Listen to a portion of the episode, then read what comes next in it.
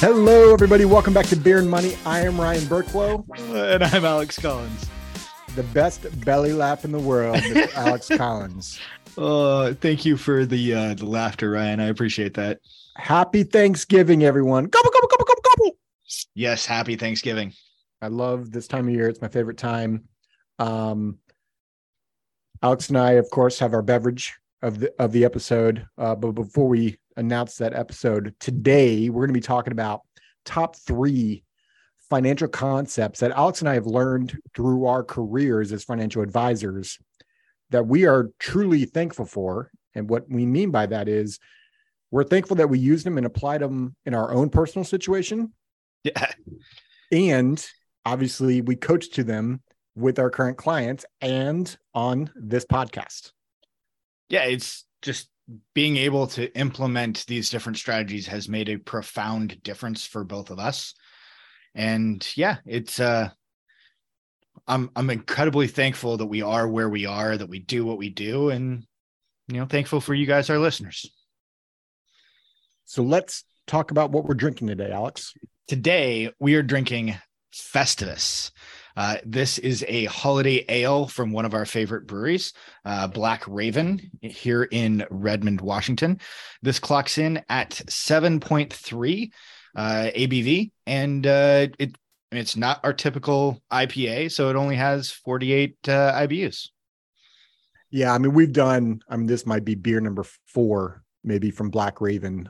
We both enjoy Black Raven's beers. We're probably homers because they're here locally here in Redmond to some degree.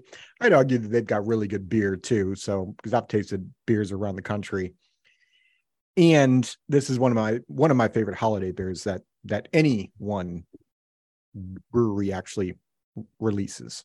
I completely agree with you in terms of like holiday beers. I typically do not like holiday beers.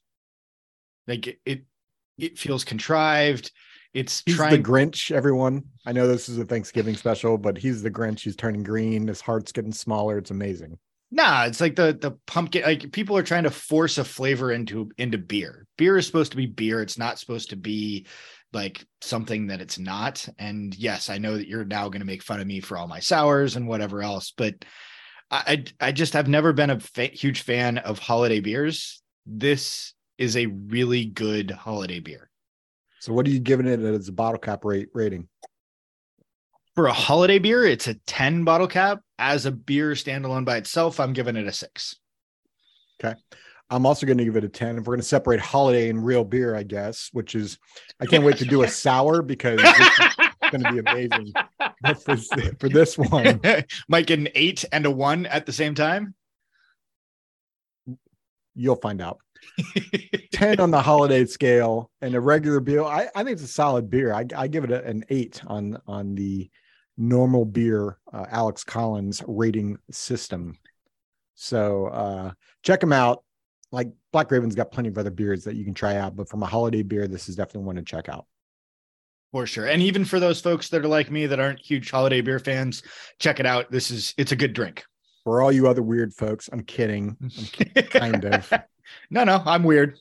So let's get into this, right? So, obviously we're thankful for a lot of things, right? We're definitely thankful for, I don't know, but I won't speak for you, Alex. Like, we started this podcast really just for fun, and we started it really for, just kind of more information for our clients.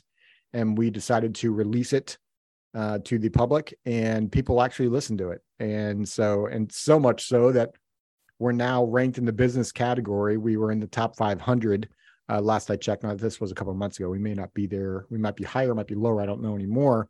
But to get into the top 500 of all of the millions of podcasts, thank you. Like, I really do appreciate everyone listening, and appreciate you all listening to Alex and I yammer back and forth from the tops of the buildings. Yeah, no, it's been a blast. I've enjoyed doing this. I'm very thankful for, what we do as a profession, for our clients. I'm thankful for you, buddy. And I'm thankful that you pushed us to do this podcast. Yeah, no, that's ditto. Even though I'm not Mr. Emotional, I'm giving you a big hug virtually Aww. How awkwardly. So let's get into it. That's my emotional side of Ryan Berklow. Let's get into the topic here. So top three financial concepts that you and I have learned over our careers. And actually, I would argue like one of these, maybe even two of them for me, have come in the last decade. Yeah. I think really kind of all three of these were concepts that I'd learned in the first decade, at least to a certain extent of being in the financial planning industry. But when I made the change of firms about 10 years ago now, that's when a lot of this really kind of like got hammered home with, okay, here's why this is important. Here's the math behind it. Here's the science behind it. Here is the reason why these concepts become really important. You know, one of the things that I'd been taught before is investments are not insurance and insurance is not investments. And they both deal with money, and having money be the common link between the two of them. And that's not actually accurate. The common link between the two of them is cash flow. And that's a key. I want our listeners to really understand that, because I think you'll hear that and many people will go, they'll either go, well, no duh, Sherlock, you guys are supposed experts in this arena and you just figured that out. They might be laughing at us, or someone heard that and think they understand it, but they really don't. Yeah. It's an incredibly deep concept that feels very surface level. So surface level, let's just start there. Surface level, right? The income that's coming into your household, if that income stops coming in the door, how are you building assets? How are you paying down debts? How are you living? I mean, living's hard. Living's hard. How are you living your current lifestyle? You're liquidating assets. I mean, that's really the only way to do it for most. For the average American, they can't do that for very long. For our clients, it starts becoming incredibly challenging within a relatively short period of time, unless they are at or in retirement, where they've already started that process of creating cash flow from their investments. Well, and you just said it at the end there. I think many people, they get to, well, pre-retirement income is vital. When you're retired, well, now it's not based on your income. You're right. It's not based on income from a job. It's income from your assets. Correct. So those assets are now the income producers, and depending on where those assets are, it may not kick off the income that you want it to, or the way you have to plan because of how you're set up from a protection side of stuff. So now correlating the insurance side, you may have to plan more conservatively because you have not protected yourself appropriately. Well, I came across something that I was reading this morning of a financial expert that was talking about an alternative asset class, and that they'd learned this in August of this year because of what was going on in the markets. And the revelation that they came across was both bonds were down double digits for the year and stocks were down double digits for the year. And the alternative class that they were talking about was cash. And it's just one of those things where it's like, wait, this is the financial guru and expert that's talking about this.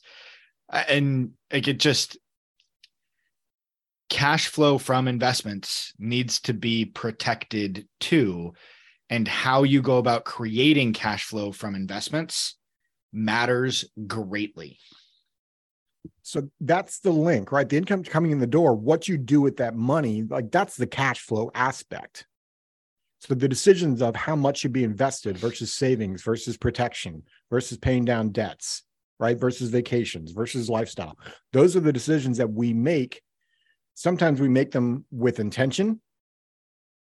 Oftentimes we might be making them at a default. And that default is just like, well, I didn't think about it and it just went there. Yeah. I mean, like one of the common things that we talk about with when we first meet with clients is this concept of a financial junk drawer where like, oh, I've got an old 401k. It went in the drawer and I didn't look at it anymore. or I have this IRA or this thing that my parents set up for me that I don't really understand what it is. We're just going to set it in this drawer and we'll pull it out if and when we need it. Oh, well, how do you know when you need it? I don't know. Okay. Is there any strategy to coordinate all these things? No. But then that's one of the first things we do. And that's part of this coordination between insurance and investments is making sure that we have a common link of cash flow, insurance providing cash flow protection now, investments providing cash flow protection later. Yeah, it said, you know, Bob said this, and I'll never forget this, right? Like financial planning is what most people think of is how do I grow my assets big enough and have my debts small enough so that I can buy all the stuff I want. Yep. Like that's financial planning, except for one other piece. How do you buy all the stuff that you want if maybe the net number coming into your pocket, maybe taxation, maybe different risks that are out there like inflation? How do you buy all the stuff you want if you haven't set yourself up appropriately? And this is what we're talking about when we're talking about the link between investments and insurance or protection in this instance. Absolutely. Which takes us to number two, which kind of goes into number one to some degree, because it's part of the planning and protection piece is having what we call a midterm bucket. Yeah. And so this midterm bucket is the link between, like, everyone gets the concept of having an emergency reserve.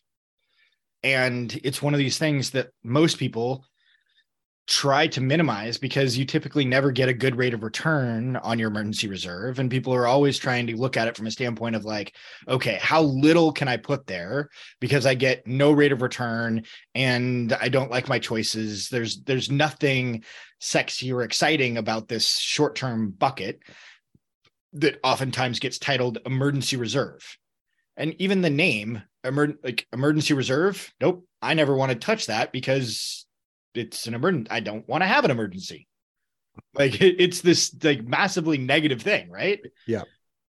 And then we take a look at the other opposite end of the, you know, sexy rate of return, you know, getting tax deductions and tax free on the back end. And it's the investment world, it's retirement planning. It's all the stuff where we get to dream. But it's these two barbells where we know that we need to do some amount of emergency reserve planning and we don't want to do it. It's kind of thought of almost like insurances where it's like, hey, how little of that can I get away with doing?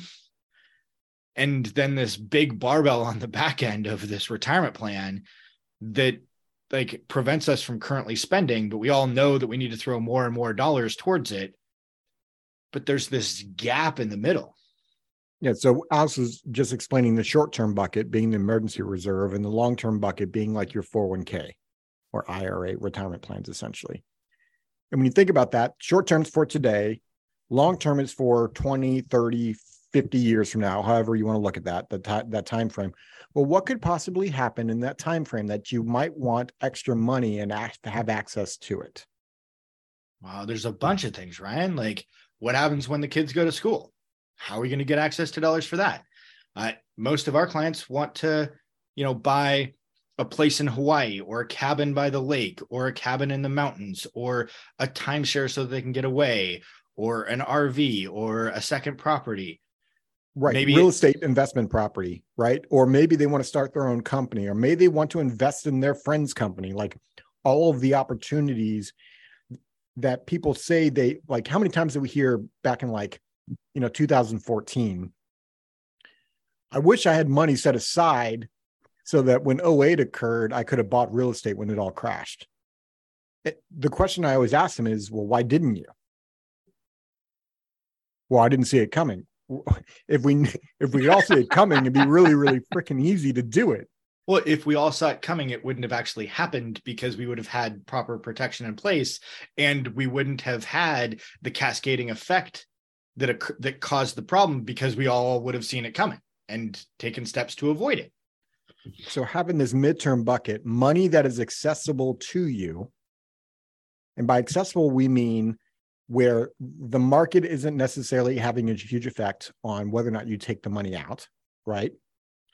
So this is a lower risk bucket, if you will. Now you can set up several buckets in this middle to tier it if you wanted to.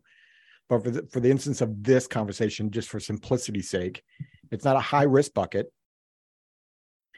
It isn't highly taxed, so it might have some tax efficiencies in it, right? And you can get it within 24 hours or 48 hours or within a week, you know, make it that relatively short-term access to it. It's right? Not so tied up long-term. That's what we call accessible. Yeah. And I mean, so much of this is just trying to help folks understand how these different concepts work. I mean, like everyone gets jazzed when we start talking about like, hey, let's find the most efficient strategy for retirement income planning. But very few people get jazzed when we start talking about, hey, let's make our emergency reserve as efficient and effective as possible. It's like, what? No, that's this, like, we want to do the same thing for each one of our buckets. We want to make it as efficient as possible from a liquidity, rate of return, taxation, accessibility standpoint. Now, the midterm bucket and the short-term bucket and the long-term bucket are all going to be dramatically different things that we're going to prioritize, but helping understand how do we optimize those different buckets given your specific circumstances. So have a midterm bucket. I mean, it allows flexibility. It allows leverage. It allows peace of mind. It allows a lot. Well, it also prevents chasing rate of return, dealing with emotions, fear, greed. It helps alleviate some of these things because we create a systematic method for where, when, and how we get access to funds for various different purposes. Absolutely. You mentioned chasing returns, which takes us to kind of number three when we're talking about different types of assets. And we talk about promise-based assets versus market-based assets. Yeah, promise-based versus market-based or promise-based versus opinion-based. Anytime when we say market, we're really talking about opinion, whether it's the bond market, the real estate market, the stock market, any market, we are talking about the collective opinion of everybody in the market. What is their thought on what the market should do? And if they think that the market is undervalued, well, then they're going to go out and buy a bunch of it and drive the prices up in the market. Again, whether it's the real estate market, the bond market, or the stock market. Conversely, if they think it's overpriced, then they're going to sell it and drive the prices down. Now, it could also be something where we don't necessarily want to sell it, but we have to sell it because we need to raise cash for whatever reason. Versus a promise-based asset. So why don't we talk about that, Alex? Sure. A promise-based asset is something that has a set interest rate, a guarantee. It is not based on the opinion of anybody. The money's there. Regardless of what's going on in the marketplace, it is backed up by the federal government or financial institutions or something of that nature where it has a set value and we can very predictably know where it's going to be without volatility, without fluctuations. It's going to be plodding along. It's the tortoise, if you will. If we compare the hare and the tortoise running the race, it is the slow and steady that is going to be there. And I'm not suggesting that the tortoise is the definitive one where we want to put all of our money with the tortoise. Nope, it has to be a balance. But Americans as a whole, we all think that the hare is super sexy because of the rate of return associated with it. And so we all chase rate of return. And that is a very dangerous mentality. We have to have some balance between promise-based and opinion-based. Yeah, it's funny you bring that up. So I was talking to a client just the other day, and we were he had some money sitting in an account. We'll just call it $10,000. And what he was concerned about is, I'm not touching that money anytime soon. I might want to buy a house like in the near future. I try to get him to like whittle down, like what does define near future for me? Is this right. Tomorrow or is this like 6 years from now, 10 years from now? And the best definition he could give me is, well, probably not 10 years from now, but probably not 3 years from now. Like he was all over the place. He doesn't know. right? And I get that, right? Like, we don't always know. And what's so interesting is he didn't want the money sitting in cash. He wanted to invest the money. And so I said, okay, so and I gave an example. So let's just say 3 or 4 years from now, real estate goes down and you want to pounce on something. Would you want to pounce on something right away? Would you want that opportunity available? And he said, yes, I would. I said, so let's just play the game. This $10,000 that you're worried about getting a rate of return, if you actually invested it, and let's just say you got an 8% rate of return over the next, and I gave him a 5-year time horizon. Sure. I go, and you got an 8% rate of return. He's like, yeah, that'd be great. I go, what is that money going to grow to?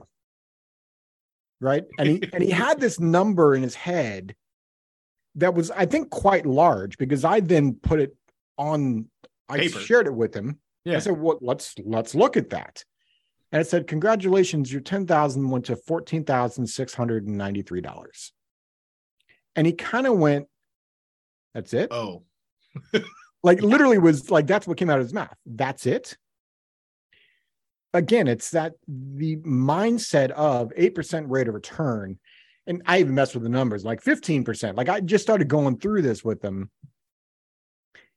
And then I said, so it's not like, in a short period of time, like, rate of return isn't that sexy at all. It's sexy over long periods of time. We're talking about decades, 30, 40, 50 years.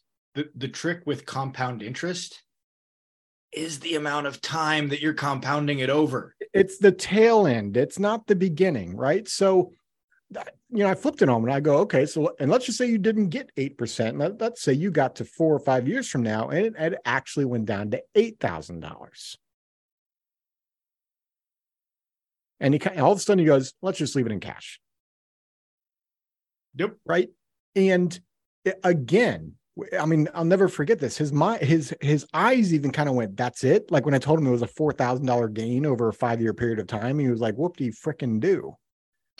Yeah. I had a similar experience recently where a client had, they're currently sitting on a bunch more cash, and like, they're going through a fairly significant life change. One of the spouses is starting their own business, and their income is going from a nice 6-figure income to, we don't know what it's going to be. We think we do, but we don't know. And so they were looking at, like, potentially having some of those dollars invested, and they were getting excited that the market was coming down and asking the question, like, hey, is now a really good time to invest because the market's coming down? And like, we walked through, like, okay, well, you wanted to, you know, use these dollars to buy a house before interest rates started spiking, and now it doesn't necessarily, the numbers don't pencil out, right? He's like, yeah, that's what my real estate agent's telling me, is that it doesn't make any sense right now. Okay, cool. So do we still want to buy a house? Yes. When interest rates come down? Yes. When's that going to be? I don't know. You're the expert. When's it going to be? We don't have a magic crystal ball. We don't know. It's going to come down when it's going to come down. Could be 6 months, could be 2 years, could be never. But we want to be able to have access to those funds to be able to buy the house, right? Yes. Okay. So how much do we want to be able to set aside for that? We came up with a number and we put that aside. Okay. And how much do we want to be able to have as an emergency reserve, regardless of anything else, so that we can pay for, like, medical emergencies, house emergencies, car emergency, like, just the random stuff that pops up in life, right? And they go, oh, well, you said have at least 3 months worth of income. So, okay, boom, there's that number. Okay, got it. Now, with your income being uncertain, let's make sure that we have, like, enough dollars set aside to go through, like, a burn rate of what we might expect to go through without an income for, say, the next 12 months. Boom. Okay. Here's what that number is. Okay. Let's set that aside. And we came to a point where, like, we had accounted for basically like 160 out of the 185. And so, like, hey, if you want to go ahead and take the other 25 and invest it, great. I'm good with that. Now let's talk about how, like, if that 25 goes to 20, how concerned are we? oh, well, we've got this other amount, so we're not that concerned about it. Perfect. That helps me understand that, yes, you are willing and able to take risk. So now we can go ahead and take a look at what do we actually want to do with the rest of that money, knowing that we've got the emergency reserve taken care of, but we've got all of the other components taken care of that aren't going to be stuck in these market-based assets that we may or may not have access to, that we may or may not want to access, given what's going on with other people's opinions. Yeah, it's people love to dream. So both of our stories, this isn't us demeaning the clients at all. It's, and even Alex and I, like, we think of stuff and we think it's going to be bigger or smaller, right? Like, that's just how human beings are wired. But when you get into the details and really look at, like, how does this all play out? Well, that's a very different story. And so when we talk about promise-based versus market-based assets, this is in pre-retirement, like Alex and I are discussing right now. And this is also in retirement. And this is more spoken into in retirement, mainly because, you know, you think of pensions, right? So people like guaranteed income and that kind of stuff. But it's also important, just as important in pre-retirement, because it allows the flexibility to never touch the money for that compound effect that we just spoke about. Right. Well, and that's a huge, huge, like, aha for me in the last decade. Like, okay, this isn't about putting as much money as you possibly can in this risky asset class, or however you want to set it up, to chase return, because that's not how life plays out. Well, and in my story, the client actually thanked us for, like, hey, this is why I hired you. This is why I'm paying you a fee. This is, like, thank you for helping me understand this. I now, A, have more confidence in investing that 25, and B, I now understand why that is the right number because of the advice that you gave me. And it's like, I'm so incredibly thankful that, like, 10 years ago, 15 years ago, like, I would have just asked the client, like, okay, cool. How much do you want to invest? Yep.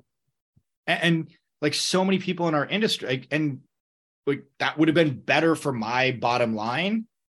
It would not have been better. But you didn't do it. But I'm sorry to interrupt you there. And this is a key ingredient, because I think, you know, a lot of people in our industry and people listening to people that are our advisors, they think that they're all selfish. It's not that. I don't think many of us, like, there's always, just like in any field, there's always going to be the lemons. But the vast majority of advisors, they truly care about their clients. Like, so to your point, when you were just saying, I would have said how much, it's not that you were, like, trying to affect your personal bottom line. It's just what you knew and what you thought was best for the client. Well, and the difference in my compensation of investing $100,000 versus $25,000, so the difference is really relatively small. Yep. And, but it's one of those things where, like, I didn't have the confidence. I didn't have some of the background in promise-based versus opinion-based assets to have some of these conversations. And so to a large extent, I was relying upon the client to tell me, like, okay, when are you going to freak out? And, you know, now we've got more in the way of, like, okay, let's put some science to this. Let's put some thought to how are we going to go ahead and create it? What is the strategy that we're using, and not just rely tactically on, oh, hey, I want to do X. Great. That's a great tactic for what you're trying to accomplish. Let's do that. No. Let's think about this from a strategic standpoint first. What is the overarching thing that we're trying to accomplish? Oh, well, financial freedom, or whatever, the retirement, college planning, estate plan, whatever the overarching topic is. Let's do that first. Then once we've created what that vision is, now we can start sifting through the tactics that help us create the vision for that strategy. So I was bringing up Alex talking about tactics versus strategy, which is a whole episode. We just recorded episode 171. So if you head over to beardmoney.net, episode 171 is a whole episode on tactics versus strategy. Highly recommend you check that out, because that was actually one of the, we wanted to do three on this episode, right?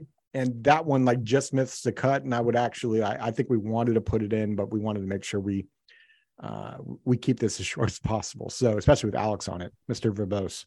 So I don't know what you're talking about. Talking to boot. Let's review what we just spoke about, right? So the top three things, like financial concepts that Alex and I have learned relatively like in the last decade, like I think we knew about them, but we really like practiced it and integrated it into our personal life and our client life. And Alex is going to interrupt me here. What's up? There's a difference between knowing something and understanding something. Yeah, exactly. So those three concepts we're talking about here is what the link between investments and insurance or protection is cash flow. Number two, understanding what a midterm bucket can do in terms of your financial plan. And number three, promise-based assets versus market/opinion-based assets and the difference between the two and how to leverage the two of them. Which takes us to the question of the day, Alex. Our question today is, what is it that you're thankful for financially? So head over to beerandmoney.net and there's a spot at the top. If you hit the contact page there, you can answer.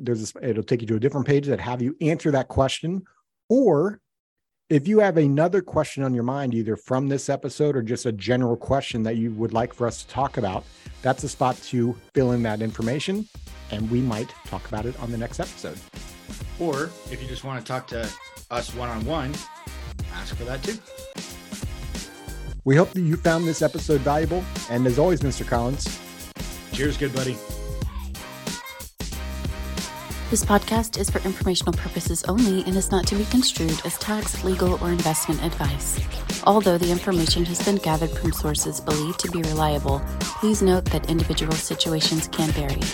Therefore, the information should be relied upon only when coordinated with individual professional advice.